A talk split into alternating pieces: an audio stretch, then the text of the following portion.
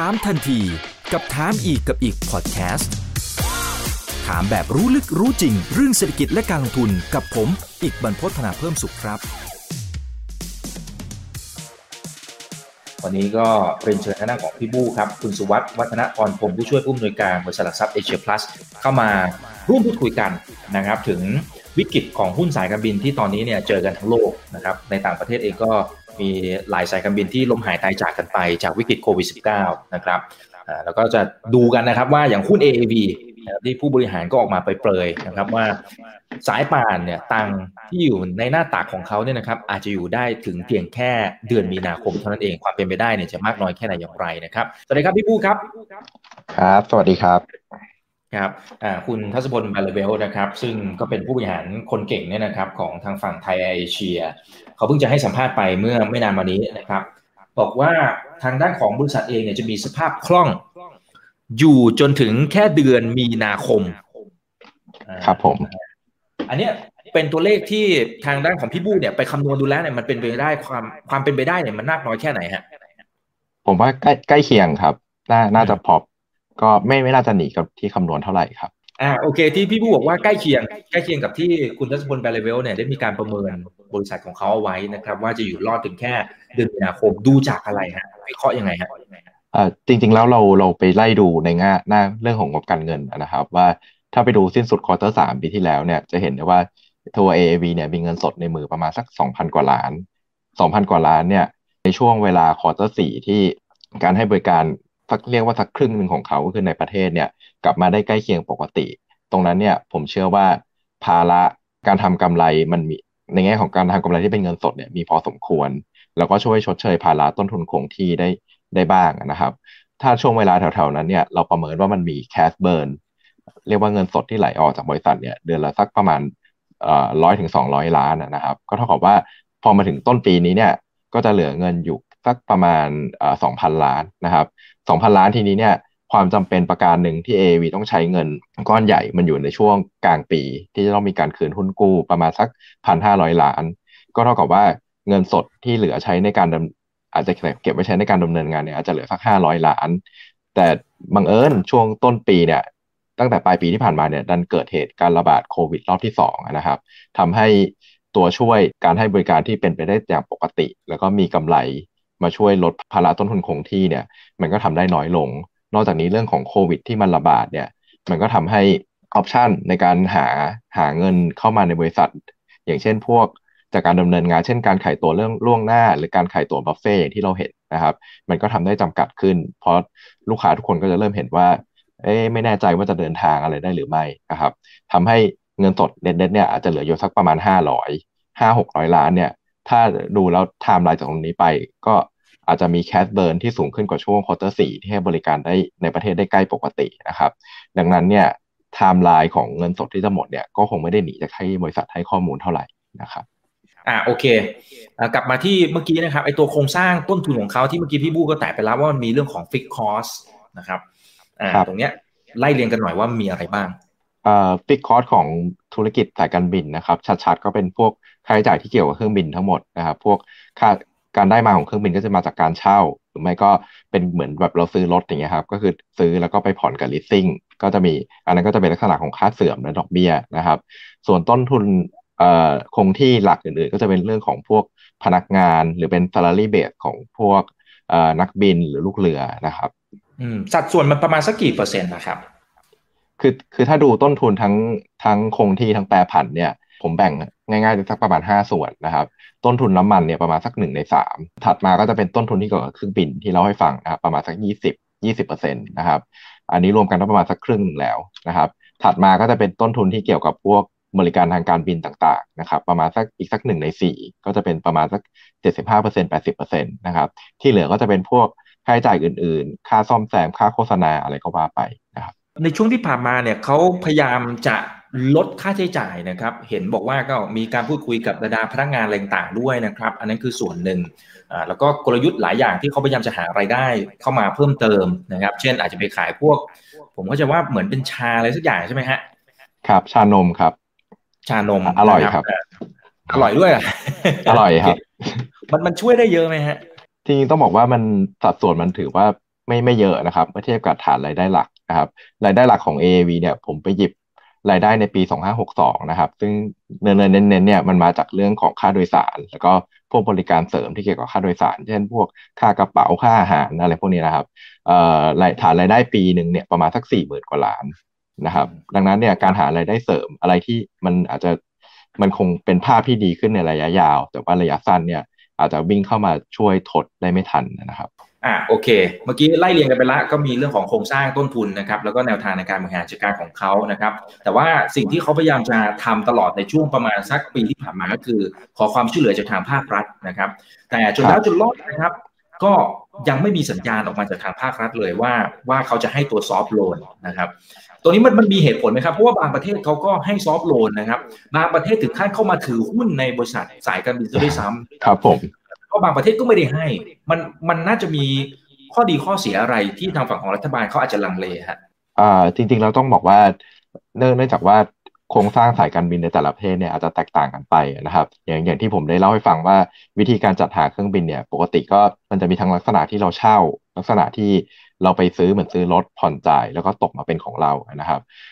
ผมผมไม่แน่ใจในแง่ของข้อมูลสายการบินต่างประเทศมากในส่วนที่ได้รับการช่วยเหลือว่ากลุ่มที่ได้รับการช่วยเหลือเนี่ย มันมีเรื่องของหลักประกันเข้ามาเกี่ยวข้องด้วยหรือเปล่านะครับ แต่ถ้าในโส่วนของประเทศไทยถ้าอิงตามกระแสข่าวล่าสุดเนี่ยจะเห็นได้ว่าประเด็นเรื่องของหลักประกันเนี่ยค่อนข้างจะมีน้ำหนักนะครับ โดยภาครัฐเอ่อค่อนข้างจะให้น้ำหนักว่าถ้าปล่อยซอฟโลนไปโดยที่ไม่มีหลักประกันเนี่ยมันก็ดูจะเป็นการให้เงินกู้ที่อาจจะดูสุ่มเสี่ยงนะครับ ก็คงเป็นการเบรดมุมมองระหว่าง มุมมองทางการเงิน แล้วก็มุมมองเรื่องของ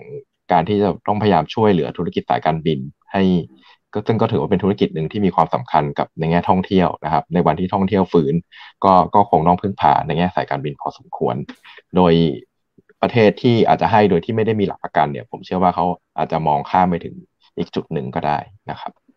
อืมครับเออคืออย่างคุณทัศพลเขาเขาให้สัมภาษณ์ก่อนหน้านี้นะครับ บอกว่าตอนที่เจอ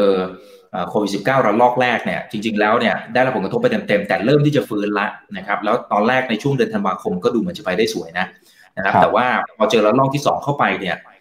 จำนวนที่นั่งไปถึงจำนวนตั๋วที่ขายได้แค่ยี่สิบที่นั่งเอง คือปกติเบรกอีเวนเนี่ยมันมันพอจะมีสูตรคร่าวๆไหมครับ ว่ามันต้องประมาณสักเท่าไหร่ ครับ จริงๆ เราต้องต้องบอกว่าอย่างนี้ครับ ว่าสายการบินเนี่ยหลักๆเนี่ยมี 2 ประเภท คือสายการบินต้นทุนต่ำกับสายการบินครบวงจรนะครับ โครงสร้างโครงสร้างการ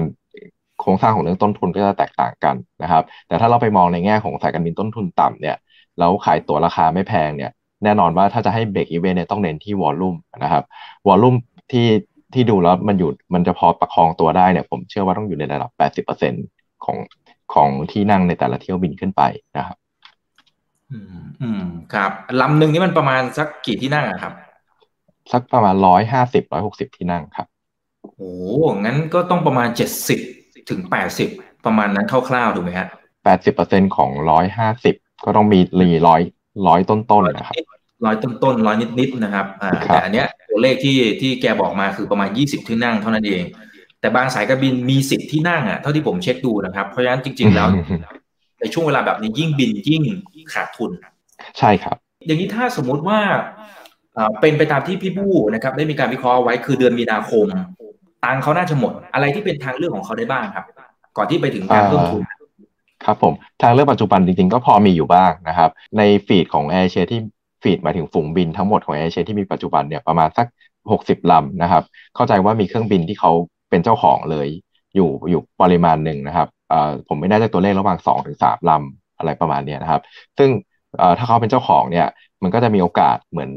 ไอไอเดียก็คือเหมือนเหมือนการให้สินเชื่อบ้านเราเลยเหมือนเอารถไปแลกเงิน อันนี้ก็คือเอาเครื่องบินไปแลกเงิน นะครับ ก็ก็มีโอกาสที่จะใช้ตรงนั้นเป็นหลักประกันในการขอสถาบันการเงินได้ อันนี้เป็นออปชันแรกนะครับออปชันที่2เนี่ยสิ่งที่มันก็เป็นมันก็ต้องมาหมุนมาในเรื่องของฐานทุนนะครับฐานเรื่องของฐานทุนก็คืออาจจะต้องเป็นการเพิ่มทุนนะครับ แต่ว่าถ้าถ้าดูจากความเป็นไปได้แล้ว พี่ผู้คิดว่า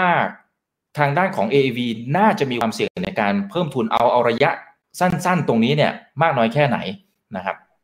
ผมผมคิดว่ามีความเสี่ยงพอสมควรเลยครับ ครับ แต่ทีเนี้ยคำถามก็คือว่า ถ้าเขามีการเพิ่มทุนเนี่ย มันจะต้องเขานั้นสามารถผ่านพ้นวิกฤตรอบนี้ไปได้จริงตัวเลขตรงนี้ผมคิดว่าประเมินได้ไม่ค่อยยากนะครับเอ่อถ้านับเม็ดเงินที่เขาต้องการเนี่ย ถ้าผมว่าอาจจะต้องไปอิงกับเรื่องของพัฒนาการในเรื่องของวัคซีนนะครับ วัคซีนเนี่ยเข้าใจว่าสักช่วงกลางกลางปีนี้ก็น่าจะมาที่ประเทศไทยนะครับ การฉีดอะไรต่างๆ ได้สักถึงสิ้นปีเนี่ยอาจจะได้สัก หนึ่งในสามหรือครึ่งหนึ่งนะครับ ดังนั้นเนี่ยการที่จะทำให้การที่ก่อนที่ธุรกิจจะรีซูมกลับมาปกติเนี่ยผมเชื่อว่าเขาน่าจะต้องถ้าถ้าในสถานการณ์ที่รีซูมธุรกิจไม่ได้นะครับ น่าจะมี cash burn อยู่ประมาณเดือนละสัก 300 ล้านนะครับ ถ้าเรา assume กรณี worst case ว่า 300 ล้านตั้งแต่เดือนนี้ไปถึงสิ้นปี ก็น่าจะต้องใช้เงินประมาณสัก 3,000 กว่าล้านนะครับ อันนั้นเนี่ยน่าจะเป็นเม็ดเงิน worst case ที่เขาเพิ่มทุน อ๋อ ครับ แต่ว่ามันก็ต้องอยู่บนสมมติฐานว่า ไอ้ตัวโควิด -19 มันไม่ได้ยืดเยื้อเป็นหนังม้วนยาวไปจนถึงขั้นอีกหลายปีถูกไหมฮะ แต่ทีนี้ผมเพิ่งจะมีโอกาสได้คุยกับทางของดรนิตินัยนะครับจาก AOT เมื่อตอนกลางวันที่ผ่านมานี่เองนะครับ ทีนี้ท่านก็บอกว่าจริง ๆ แล้วเนี่ยในช่วงปีนี้ก็น่าจะเห็นการฟื้นตัวได้บ้างนะ แต่ว่าถ้าจะมองเรื่องของการฟื้นตัวแบบจริง ๆ เลยตอนเทียบกับในช่วงก่อนโควิด -19 เนี่ยอาจจะต้องรอนู่นเลยนะครับประมาณสักปี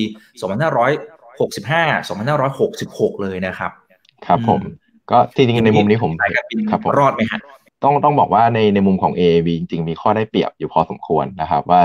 ถ้าเราดูภาพของการฟื้นตัวในแง่ของการท่องเที่ยวเนี่ยยังไงการคลายข้อจำกัดในการเดินทางเนี่ยในประเทศเนี่ยน่าจะเกิดขึ้นก่อนอยู่แล้วนะครับ น่าจะเกิดขึ้นตั้งแต่ ผมว่าถ้าคุมโควิดและรอบนี้ได้เมื่อไหร่ก็คงกลับมาเปิดอีกรอบหนึ่งนะครับ แต่ภาพที่ทางคุณนิตินัยของ AOT ให้ก็อาจจะให้น้ำหนักที่ต่างประเทศค่อนข้างเยอะนะครับ ซึ่งถ้าเราเรากลับมาว่าเราเห็นว่าในประเทศฟื้นตัวก่อนต่างประเทศเนี่ยจริงๆ AAV มีข้อได้เปรียบพอสมควรนะครับ เพราะว่าถ้าเราดูฐานรายได้เนี่ยประมาณสักจากร้อยเปอร์เซ็นเนี่ยหกสิบเปอร์เซ็นเนี่ยมาจากการเดินทางในประเทศนะครับ อีกสี่สิบเปอร์เซ็นเป็นเส้นทางต่างประเทศ ดังนั้นเนี่ยถ้ามีการเปิดให้บริการในเส้นทางในประเทศได้บ้างเนี่ย ผมเชื่อว่าสถานการณ์เขาจะกลับมาประคองตัวได้ เหมือนในช่วงสัก quarter สี่ปีที่แล้วนะครับ อืมครับ แต่ว่าก่อนที่จะไปถึงตรงนั้นเนี่ยนะครับ ในปี 2566 นะครับ หมายถึงว่าถ้าสมมติว่าทางฝั่งของต่างประเทศเดินทางเข้ามาอะไรนู่นนี่นั่นอะไรอย่างเงี้ยนะครับ มีท่านหนึ่งก็ถามเข้ามาด้วยนะครับ คุณธริยาบอกว่า มันไม่น่าจะถึงกับล้มละลายใช่ไหม แล้วก็อุตสาหกรรมการบินเนี่ย อันนี้ถามเชื่อมต่อไปเลย อุตสาหกรรมการบินมันจะเปลี่ยนแปลงไปยังไง เช่น มันจะมีสายการบิน อีกหลาย ๆ สายการบินหรือเปล่าที่มันกำลังจะล้มหายตายจากกันไป จนกระทั่งสุดท้ายมันจะเหลือเพียงแค่ผู้เล่นไม่กี่เจ้าไหมภาพมันจะเป็นอย่างนั้นหรือเปล่า ตอบประเด็นแรกก่อนนะครับเรื่องเรื่องของล้มละลายเนี่ยผมเชื่อว่า AAV มีความเสี่ยงไม่เยอะนะครับ เราต้องนึกภาพว่าตอนเนี้ยมันอาจจะมีช่วงของการสะดุดบ้างนะครับ ก่อนที่ทุกอย่างมันจะเริ่มค่อย ๆ กลับมาดีขึ้นนะครับถ้าก็เท่ากับว่าเราเริ่มเห็นปลายทางของปัญหาแล้วนะครับ ทีนี้เนี่ยถ้าเรากลับไปในมุมว่าเขาจะต้องเพิ่มทุนนะครับ แล้วเราเป็นผู้ลงทุนเนี่ย ผมเชื่อว่าน่าจะมีผู้ลงทุนอยู่จำนวนหนึ่งที่ยังให้ความเชื่อมั่นนะครับ เพราะว่ามันเห็นปลายทางของปัญหาแล้วกล้าใส่เงินเพิ่มทุนเข้าไปวันนี้นะครับ แล้วถ้าเราไปมองประกอบกับภาพอุตสาหกรรมที่ถามถึงว่าในระยะถัดไปเนี่ยสายการบินจะล้มหายตายจากไปขนาดไหนนะครับ แน่นอนว่าปัจจุบันเนี่ยเราเห็นสายการบินล้มละลายกันพอสมควรนะครับ นอกจากนี้ในขาของประเทศไทยเองเนี่ยก็จะเห็นได้ว่า สายการบินหลักอย่างการบินไทยเองก็เข้าสู่แผนฟื้นฟูนะครับนกแอร์เองก็เช่นกันนะครับ อย่างน้อยๆสองสายการบินเนี้ยเอ่อก็ไม่ไม่น่าจะขยายกำลังการให้บริการอะไรได้มากมาย ก็เท่ากับว่าผ่านพอเราผ่านปลายทางของปัญหาไปเนี่ย เราน่าจะเห็นภาวะอุตสาหกรรมที่ดีขึ้นด้วยนะครับ โอกาสที่ถ้าเขาเพิ่มทุนแล้วนักลงทุนใส่เงินเพิ่มทุนเนี่ย ผมเชื่อว่ามีสูงนะครับ แล้วก็ไม่น่าจะถึงขั้นที่จะต้องล้มละลายออกไปจากอุตสาหกรรมครับ อืม ครับแต่ทีนี้เมื่อกี้พี่บู้บอกนะครับว่าอ่าโอเคผู้เล่นมันจะอาจจะเหลือน้อยรายละนะครับด้านที่ 1 คืออุตสาหกรรมนี้เนี่ยผู้เล่นรายใหม่ๆเนี่ยมันจะเข้ามาเนี่ยมันยากหรือเปล่า คือไอไอคนที่ทำอยู่แล้วล้มหายตายจากไป อันนั้นว่ากันไปนะครับ แต่ไอคนใหม่เนี่ยพอมันเห็นผู้เล่นน้อยราย ถ้าตลาดมันหอมหวนจริงๆมันก็อาจจะกระโดดเข้ามาเพิ่มเติมหรือไม่ในอนาคตนะครับอ่อจริงๆแล้วต้องต้องบอกว่าเป็นไปได้นะครับ อุตสาหกรรมเนี่ยก็จะเห็นภาพว่าไม่ไม่ได้เข้ายากมากนะครับ ก็ก็เข้ายากระดับหนึ่งเพราะต้องใช้เงินลงทุนสูงนะครับ อย่างแต่ว่ามันก็มีทางเลือกเช่น การเช่าเครื่องบินเข้ามานะครับ แต่ว่าภาพที่จะเห็นในช่วงระยะแรกของการฟื้นตัวเนี่ย ผมเชื่อว่า AAV ยังได้เปรียบคนอื่นอยู่พอสมควรนะครับ เพราะว่าถ้าเราไปไล่ดูทรัพยากรของ AAV ทั้งหมดที่มีเนี่ยไม่ว่าจะเป็นเครื่องบินพนักงาน หรือแบ็กออฟฟิศอะไรต่างๆเนี่ย AAV เป็นคนที่พยายามที่จะเมนเทนทรัพยากรทั้งหลายเหล่านี้ไว้นะครับทำให้ในช่วงวันเวลาที่เริ่มฟื้นตัวเนี่ย ผมเชื่อว่าเขาจะเป็นหนึ่งในคนที่มีความได้เปรียบค่อนข้างจะเยอะนะครับ ในแง่ความพร้อมออแล้วกว่าสายการบินอื่นๆ จะเข้ามาเนี่ยมันก็อาจจะเป็นช่วงของการที่อุตสาหกรรมเนี่ยเลยช่วงของการฟื้นตัวไปแล้วแล้วอาจจะเข้าสู่ไซเคิลที่กลับมาแข่งขันกันอีกครั้งหนึ่งอันนั้นก็คงต้องตามดูกันอีกรอบหนึ่งครับ ครับแต่ตอนช่วงที่ไอ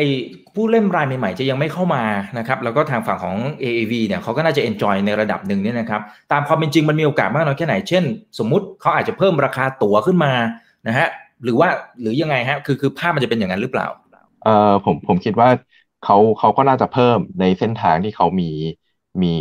มีจุดเด่นเหนือคนอื่น เช่น เส้นทางบินเมืองรองที่เขาอาจจะบินตอนนี้หลาย ๆ เส้นเขาก็อาจจะเหลือบินอยู่คนเดียว หรือว่า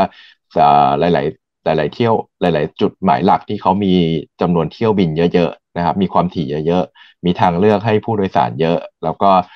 ในเส้นทางบินนั้น ๆ เนี่ยคู่แข่งไม่ได้มีทางเลือกให้ผู้โดยสารมากนักนะครับ ผมว่าขึ้นกับเส้นทางเส้นทางไปนะครับครับคุณทริยานะครับ คุณทริยาบอกว่า ช่วยสรุปขั้นตอนในการแก้ไขปัญหาเป็นข้อข้อที่เป็นไปได้ได้ไหมคะเมื่อกี้อาจจะฟังไม่ทันนะครับพี่บู้นะฮะส่วนตัวก็เชื่อมั่นใน AAV นะ แล้วก็ยังถือหุ้นอยู่เลยค่ะ ในแง่ของ AAV เนี่ยผมเชื่อว่าในแง่ของอันโอเปอเรชันการควบคุมต้นทุนต่างๆ เนี่ยเขาเขาทำมาค่อนข้างเยอะแล้วปัญหาตอนนี้อยู่ที่เรื่องของรายได้นะครับ ถ้ารายได้ยังไม่เข้ายังเรื่องของโควิดและลอกสองยังไม่คลี่คลายเนี่ยปัญหาก็คือแคสที่เหลืออยู่ในมือเนี่ย มันจะต้องไหลออกไปจนไม่เพียงพอนะครับ ทีเนี้ยเวลาแคสไหลออกไป มันก็จะมีปัญหาเรื่องสภาพคล่องนะครับ สภาพคล่องเนี่ยปกติที่ผ่านมาถ้าการดำเนินงานปกติเนี่ยมันมีหนทางแก้ได้ได้มากกว่าปัจจุบันนะครับ ถ้าสมมุติเราบินกันปกติเนี่ยเขาก็ยังมีการเขายังสามารถหาเงินทุนจากลูกค้าได้ เช่น การขายตั๋วล่วงหน้าแบบการ เปิดขายตั๋วจะไม่แพงมากในระยะเวลาหนึ่งปีข้างหน้า หรือจะจะเป็นลักษณะของการขายตั๋วบัฟเฟ่ที่เราเห็นในช่วงปลายปีที่แล้วนะครับ แต่ว่าพอตอนนี้มันไม่มีปริมาณธุรกิจเนี่ยสิ่งที่ทำได้มันก็เลยต้องกลับมาที่มุมของโครงสร้างเงินทุนนะครับโครงสร้างเงินทุนก็มี 2 เรื่อง มันอยู่ที่ 1 ก็คือการก่อหนี้2ก็คือการเพิ่มทุนนะครับทางเรื่องของการเพิ่มทุนเนี่ยผมคิดว่าเขาอยากจะทำเป็นทางเลือกท้ายๆนะครับ การก่อหนี้ก็คงทำก่อน แต่การก่อหนี้อะเขาต้องบอกว่าจริง ๆ แล้วการก่อหนี้เนี่ย มันก็มีเงื่อนไขอยู่ประการหนึ่งเหมือนกันประการสองประการที่สำคัญ ประการสำคัญอันแรกก็คือตัวธุรกิจเนี่ยมันต้องเห็นภาพที่ยังดำเนินต่อไปได้ในอนาคต ซึ่งเงื่อนไขเนี่ยพอมีวัคซีนเนี่ยผมเชื่อว่าสถาบันการเงินก็เบาใจมากขึ้นนะครับ ส่วนเงื่อนไขที่2เนี่ยเพื่อเป็นหลักประกันว่าคุณมาก่อนหนี้แล้วจะไม่ไม่เบี้ยวหนี้เนี่ยก็อาจจะต้องมีหลักประกันไว้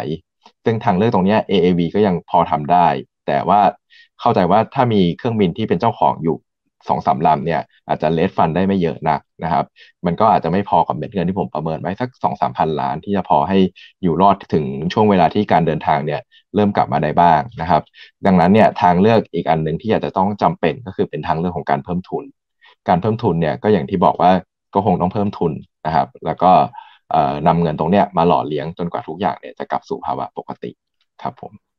ครับอ่าอย่างเมื่อกี้ที่ที่พี่บูประเมินไว้ตั้งแต่ตอนต้นนะครับ ว่าไอ้ worst case ที่ที่เขาน่าจะมีการเพิ่มทุนก็ประมาณสัก 3,000 ล้าน แต่ว่าถ้าประเมินในเบื้องต้นคือศักยภาพของเขาเนี่ยก็ถือว่ามีความโดดเด่นกว่าหลาย ๆ เจ้า มีโอกาสที่จะกลับมาได้ค่อนข้างจะเร็วเนี่ยนะครับดิลูชันถ้าสมมติเขามีการประกาศเปรี้ยงก็ก็น่าจะก็น่าจะล่วงแหละนะฮะถ้าตามธรรมชาติละนะครับแต่ล่วงเท่าไหร่ถึงจะเป็นจุดที่เรารู้สึกว่าเฮ้ยเออมันมันน่ามันน่ารับหน่ารุนละนะครับครับผมเอ่อจริง ๆ แล้ว ผมผมประเมินไว้คร่าวๆนะครับทำซีเนโรไว้ ถ้าเพิ่มทุน 3,000 ล้านเนี่ยแฟร์แวลูที่เราให้เนี่ยจาก2บาท50 จะลงมาอยู่บริเวณ2บาท30นะครับ แล้วปกติถ้ามองในมุมของการลงทุนนะครับเออผมเชื่อว่าอัพไซด์ของการลงทุนแต่ละครั้งเนี่ยควรจะคาดหวังได้ในระดับ 15%ขึ้นไปนะครับ จุดเข้าลงทุนหลังเพิ่มทุนเนี่ยผมเชื่อว่าบริเวณ 2 บาทเนี่ยนน่าจะเป็นจุดที่อาจจะเริ่มมองมองได้ครับ อืมครับแต่ว่าก็อย่างไรก็ตามการลงทุนก็จะมีความเสี่ยงนะครับ ตอนที่สมมุติเขามีการเพิ่มทุนอะไรจริงๆ สมมุตินะครับ ตอนนี้เขายังไม่ได้มีการประกาศนะครับเอาอันนี้เอาให้เคลียร์นะสมมุติ สมมุติเขามีการประกาศจริง ๆ นะครับ ก็ยังไงก็ต้องดูสถานการณ์ณตอนนั้นด้วยเช่นเขาคงต้องอธิบายแหละว่าเพิ่มทุนเอาเงินไปทำอะไรยังไงนะครับ ก็ค่อยๆ ลงทุนมีสตินะครับ อย่าอย่าอย่าไปเหมือนกับว่าปักธงอะไรขนาดนั้นก่อนนะครับ เอาข้อมูลมาแล้วเดี๋ยวผมจะเชิญพี่บู้กลับมาพูดคุยกันอีกรอบหนึ่งถ้ามันเป็นลักษณะแบบนั้นนะครับ แล้ว ถ้าเป็นในแง่ของการพลิกฟื้นธุรกิจของเขาเนี่ยมีโอกาสที่จะกลับมาได้ไหมสำหรับการบินไทย การบินไทยต้องบอกว่าจริงๆเราเขามีความตั้งใจค่อนข้างจะเยอะนะครับ ในการทำแผนฟื้นฟูอยู่ปัจจุบัน แต่ว่าอย่างไรก็ตามเนี่ยปัญหาของการบินไทยเนี่ยก็ถือว่าหนักอยู่พอประมาณนะครับ โดยเฉพาะยิ่งสถานะปัจจุบันเนี่ยต้องบอกว่ารายได้เนี่ยแทบจะไม่มีเลย เนื่องจากว่าถ้าเราไปดูรายได้ค่าบริการของการบินไทยเนี่ย เก้าสิบกว่าเปอร์เซ็นต์เนี่ยมาจากเส้นทางต่างประเทศนะครับต่างประเทศก็ยังบินไม่ได้เลยนะครับ ส่วนในประเทศเนี่ยในประเทศกับการทำอื่นๆ เช่นขายปลาต้องโกเนี่ยมันก็เป็นอะไรที่ทำได้แค่เล็กๆน้อยๆนะครับ ดังนั้นเนี่ยปัญหาเรื่องของสภาพคล่องการบินไทยเนี่ยน่าจะหนักกว่าเยอะนะครับ แล้วถ้าในวันที่ทุกอย่างกลับมาให้บริการได้ปกตินะครับ การบินไทยก็ยังมีปัญหาในเรื่องของศักยภาพการแข่งขันอยู่พอสมควรนะครับ เพราะว่าเป็นสายการบินครบวงจรที่ ก็เราก็อาจจะรู้สึกว่าอย่างเราไปบินไปยุโรปเราก็สายการบินตะวันออกกลางก็ใช้ราคามากดนะครับ อย่างเส้นทางหลักของการบินไทยอย่างญี่ปุ่นเกาหลี ก็เริ่มเห็นการแข่งขันเพิ่มขึ้นจากสายการบินต้นทุนต่ำนะครับ ดังนั้นเนี่ยในวันที่เขาแก้ปัญหาเรื่องเริ่มที่จะธุรกิจเริ่มปกติแล้วอยากจะเริ่มปันโจทย์ต่อไปก็ต้องเอามาเอาเริ่มหาเงินจากการดำเนินธุรกิจเนี่ยมาคืนหนี้นะครับ ตรงนั้นเนี่ยก็คงต้องไปดูว่า เขาจะมีงัดกลยุทธ์ออกอะไรออกมา ที่จะดึงดูดให้ผู้โดยสารเนี่ยกลับไปใช้บริการนะครับครับงั้นก็เดี๋ยวถามเชื่อมไปเลยแล้วกันนะครับ เพราะว่าในช่วงที่ผ่านมาก็จะเห็นว่าทางฝั่งของ AAV เนี่ยเขาค่อนข้างจะแข็งแรง แล้วก็มีความโดดเด่นนะครับผลประกอบการจริงๆ ก็ถือว่าดีวันดีคืนนะครับถ้าไม่นับไอ้เจอโควิดอะไรเข้าไปนะครับ แต่ว่าพอเปรียบเทียบกับหลายๆ สายการบินเนี่ยดูเหมือนเขาจะมีความโดดเด่นมากกว่าเขาเขาทำอะไร business model ของเขามันต่างจากเจ้าอื่นยังไง หรือความสามารถความเก่งของเขาเนี่ยคือในมุมไหนนะครับ อ่าจริงๆเราต้องบอกว่า AAV เนี่ยเก่งในเรื่องของต้นทุนนะครับ ต้นทุนเมื่อเทียบกับรายอื่นเนี่ย ถือว่าถ้าถ้าไม่ต่ำเป็นเป็นจะเรียกว่าต่ำเป็นเบอร์ต้นๆนะครับ ดังนั้นเนี่ยแรงเสียดทานที่เขาเขาเผชิญในเรื่องของการแข่งขันในช่วงที่ผ่านมาเนี่ย ผมเชื่อว่าเขารับมือมันช่วยให้เขารับมือได้ค่อนข้างดีนะครับ ธุรกิจอาจจะมีกำไรไม่เยอะ แต่ก็ไม่ได้ขาดทุนอะไรแบบ จนจนไปไม่ไหวนะครับ ในแง่ของพวกสภาพคล่องเงินสดอะไรต่างๆ เนี่ยยังมีมากเพียงพออยู่ในบริษัท แล้วก็พอในการที่เขาไปคืนหนี้อะไรต่างๆ ยังยังช่วยให้รักษาฐานธุรกิจปัจจุบันอะไรไว้ได้ค่อนข้างจะแน่นหนาครับ โอเคนะครับอ่าแล้วมีบางท่านก็ถามเอาแล้วพี่นกอะพี่นกพี่นกเป็นยังไง พี่นกแอร์นะครับนกปัญหาก็จะคล้ายๆการบินไทยนะครับ เนื่องจากว่า ถ้าถ้าเราไปดูเส้นทางบินของนกเนี่ยเขาจะเน้นในในประเทศและภูมิภาคนะครับจุดแข็งของนกในอดีตก็คือเขาเป็นสายการบินที่อยู่ตรงกลางนะครับ ระหว่างสายการบินครบวงจร กับสายการบินต้นทุนต่ำนะครับ คือเนื่องจากว่าเขาอยู่เขาต้องอยู่ตรงนี้เนื่องจากว่าต้นทุนเนี่ยเขาไม่ได้มีจุดเด่นในด้านต้นทุนเท่ากับ AAV นะครับ แต่ว่าหลังจากที่พอมีสายการบินใหม่ ๆ จากทางเช่น ไม่ว่าจะเป็นไทยไลออนแอร์นะครับหรือว่าไทยเวียดเจ็ตแอร์ที่เข้ามาแข่งขันด้วยราคาสูงๆเนี่ยมันทำให้ตำแหน่งของนกแอร์เนี่ยมันไม่ได้ตอบโจทย์ของผู้โดยสารอีกต่อไปนะครับทุกคนก็มีทางเลือกมากขึ้นนะครับก็ไลออนแอร์ให้ service ทุกอย่างใกล้เคียงนกแอร์แต่ราคาถูกกว่านะครับก็มันก็ลดความจำเป็นที่ต้องไปบินนกแอร์มันก็ทำให้นกแอร์เนี่ยเสียศักยภาพการแข่งขัน แล้วก็ท้ายที่สุดพอเจอโควิดเนี่ยก็ประสบปัญหาพอสมควรนะครับ อ๋อบางท่านก็บอกว่าการบินไทยเขาพลาดตรงไหนนะครับทำไมสายการบินอื่นเนี่ยต่อให้มันแย่นะ แต่ว่ามันก็ยังอยู่รอดอะอ่าแต่อันนี้คือไม่นับโควิดนะครับ ครับผมการบินไทยจริงๆแล้วอย่างที่บอกว่าเขาค่อนข้างจะสูญเสียศักยภาพการแข่งขันมาระยะใหญ่ ๆ แล้วนะครับ มันทำให้เขาการพอดำเนินการดำเนินงานเนี่ยมันขาดทุนนะครับ บางจุดของการขาดทุนเนี่ยมันก็ไปกัดกินพวกเงินสดอะไรต่างๆ ที่เขามีนะครับ พอเงินสดอะไรต่างๆ ที่มีเนี่ยมันล่อยหล่อไปนะครับมันก็ทำให้กลุ่มของการที่จะต้องลงทุนให้ธุรกิจเนี่ยแข่งขันได้เนี่ย มันค่อนข้างจะเหนื่อยนะครับ ก็จะเห็นได้ว่าการบินไทยเนี่ยก็จะก่อนหน้านี้ก็จะมีการเพิ่มทุนอยู่บ้างนะครับ อาจจะห้าห้าปีครั้งหนึ่งอะไรประมาณนี้นะครับ เพื่อเพื่อที่จะต่อยอด ซึ่งในวันที่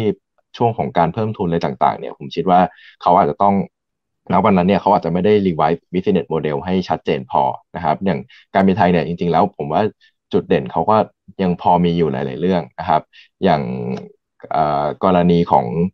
การให้บริการ full service เอง ถ้าถ้าสมมติเราเทียบกับการบินไปยุโรปนะครับ อย่างน้อยการบินไทยก็สามารถที่จะบินตรงได้นะครับ เมื่อเทียบกับสายการบินตะวันออกกลางที่เราต้องไปเหนื่อยเหนื่อยเปลี่ยนเครื่องนะครับ ซึ่งโจทย์ละพวกเนี้ยมันค่อนข้างที่จะตอบโจทย์เรื่องของกลุ่มลูกค้านักธุรกิจนะครับ เพราะนักธุรกิจเนี่ย เข้าใจว่าไม่อยากเสียเวลา ก็ก็อาจจะบินในรูปแบบนั้นได้นะครับ หรืออีกรูปแบบหนึ่งก็คือ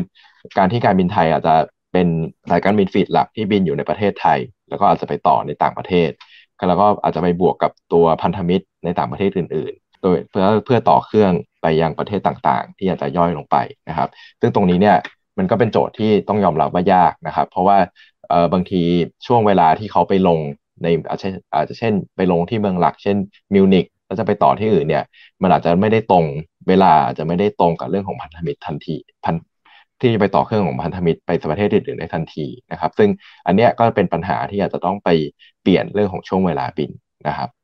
มีท่านหนึ่งถามเกี่ยวกับ BA ครับ Bangkok Airways เป็นอย่างไรนะครับแล้วก็ตัว business model ของเขาถือว่าแข็งแรงกว่าเจ้าอื่นไหมที่เขาไปถือหุ้นนู่นนี่นั่นอะไรอย่างเงี้ยนะฮะ BA เนี่ยมีมีข้อดีนะครับข้อดีข้อแรกก็คือเรื่องของสภาพคล่องนะครับ ก็อย่างที่อย่างที่ได้ถามมาเลยก็คือ business model เนี่ยถือว่าดีนะครับเขามีการลงทุนอยู่ในบริษัทอื่นๆเนี่ยพอสมควรนะครับ แล้วก็บริษัทเหล่านี้เนี่ยเท่าที่ผมรวบรวมข้อมูลเนี่ยอิงราคาตลาดปัจจุบันเนี่ยมูลค่าเนี่ย ลี่ยนเป็นเงินสดได้เนี่ยอาจจะอยู่ในระดับ 20,000 กว่าล้านนะครับ ซึ่ง 20,000 กว่าล้านเนี่ยต่อให้ BA จะต้องเจอโควิด ไปอีก 2-3 ปีเนี่ยผมว่ายังถ้าถ้าขายออกมาหมดเนี่ยก็ยังเพียงพอรองรับได้นะครับ แต่ว่าข้อจำกัดของ BA เรื่องหนึ่งเลยก็คือจริงๆ ถ้ากลับไปมองที่ธุรกิจหลักสายการบินเนี่ยเส้นทางบินของ BA เนี่ยเส้นทางที่ทำเงินจริง ๆ คือสมุยนะครับแล้วความทำเงินของสมุยเนี่ย มันก็เกิดมาจากโมเดลธุรกิจอีกขาหนึ่งของของ BA ก็คือเป็นการรับผู้โดยสารต่างชาติมาจากพันธมิตร พวกสายการบินครบวงจรต่างๆ ในต่างประเทศนะครับ ที่อาจจะบินระยะไกลมาลงกรุงเทพ แล้ว BA ก็จะรับหน้าที่ฟีดต่อไปในจุดหมายต่างๆนะครับ ซึ่งจุดหมายที่สักเซสมากๆเนี่ยมันมีในเรื่องของสมุย แล้วก็จะมีเมืองที่อาจจะดูบูทิกหน่อยในพวกอาเซียนนะครับ อันนี้เป็นจุดแข็งของทาง BA นะครับ ครับ อย่างนี้แปลว่าถ้าสมมติว่าเราสามารถเปิดน่านฟ้าได้อีกทีหนึ่ง BA ก็น่าจะเป็นตัวที่น่าจะฟื้นได้เร็วที่สุด อันนี้สรุปถูกหรือเปล่าครับ ต้องต้องบอกว่าจริง BA อีกมุมหนึ่งเนี่ยเป็นลูกค้าเนี่ยเป็นเป็นกลุ่มที่อาจจะเน้นการท่องเที่ยวการพักผ่อนอยู่พอสมควรนะครับการพักผ่อนเนี่ยผมเชื่อว่าส่วนหนึ่งที่อาจจะบั่นทอนเม็ดเงินในระยะแรก ๆ ก็คือเรื่องของผลกระทบที่เกิดจากโควิดเนี่ยมันอาจจะทำให้กำลังซื้ออะไรต่างๆ เนี่ย มันถูกมันถดถอยลงไปบ้างนะครับ ระยะเวลาการที่จะใช้ฟื้นตัวเนี่ย ผมเชื่อว่าอาจอาจจะช้ากว่าพวกอย่าง BAAV ที่มีการบินในประเทศ ซึ่งอาจจะไม่ได้ไม่ต้องใช้เม็ดเงินอะไรมากมากมายไปมากมายนักในการท่องเที่ยวนะครับอ่าโอเคนะครับเอ่อเป็นการวิเคราะห์ที่ทำให้เราเห็นภาพมากขึ้นนะครับ น่าจะเป็นคำถามสุดท้ายครับ คุณสิริ อัตราส่วนหนี้สินต่อ ทรัพย์สินแอสเซทของเขานะครับตอนนี้ยังไม่ถึง 1 เท่านะแต่ถ้าสมมุติว่าตาส่วนนี้มันเพิ่มเป็นเท่าไหร่ ถึงจะเรียกว่าอันตรายแล้วก็น่ากลัวโดยโดยทั่วๆไปเนี่ยประมาณสัก 2 เท่านะครับแต่แต่อย่างกรณีบางสายการบินที่มีความแข็งแรงมากหน่อยนะครับผมผมเคยเห็นที่สถาบันการเงินกำหนดในระดับ 3 เท่ากว่าก็มีเหมือนกันนะครับยังไงเดี๋ยวให้พี่บู้นะครับ ฝากทิ้งท้ายถึงผู้ชมหน่อยถ้าอยากจะติดตามผลงานของพี่บู้นะครับ มีช่องทางไหนอะไรอย่างไรบ้างครับ ครับสำหรับสำหรับบทวิเคราะห์ที่พที่ผมจัดทำนะครับ ก็สามารถติดตามได้ในช่องทางของเอ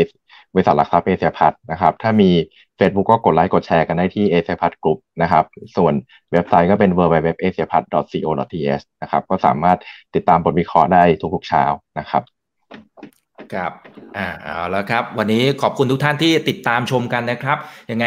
ก่อนที่จะตัดสินใจในการลงทุนนะครับ ศึกษาข้อมูลอย่างใกล้ชิดนะครับ ไปอ่านบทวิเคราะห์ของพี่บูกันอีกสักรอบหนึ่งก็ได้นะครับ แล้วก็รอดูสถานการณ์ถ้าสมมติว่าเขามีการปรับเปลี่ยนกลยุทธ์ในรูปแบบไหนยังไงเดี๋ยวผมก็จะเชิญพี่บูมาแบ่งปันประสบการณ์แล้วก็ข้อคิดดีๆในเรื่องการลงทุนนะครับ วันนี้ขอบคุณพี่บูนะครับ วันนี้สวัสดีครับ ถ้าชื่นชอบคอนเทนต์แบบนี้อย่าลืมกดติดตามช่องทางอื่นๆด้วยนะครับ ไม่ว่าจะเป็น Facebook, YouTube, Line Official, Instagram และ Twitter จะได้ไม่พลาดการวิเคราะห์และมุมมองเศรษฐกิจ และการลงทุนดีๆ แบบนี้ครับ อย่าลืมนะครับว่าเริ่มต้นวันนี้ดีที่สุด ขอให้ทุกท่านโชคดี และมีอิสรภาพในการใช้ชีวิต ผม อีกบรรพธนาเพิ่มสุขครับ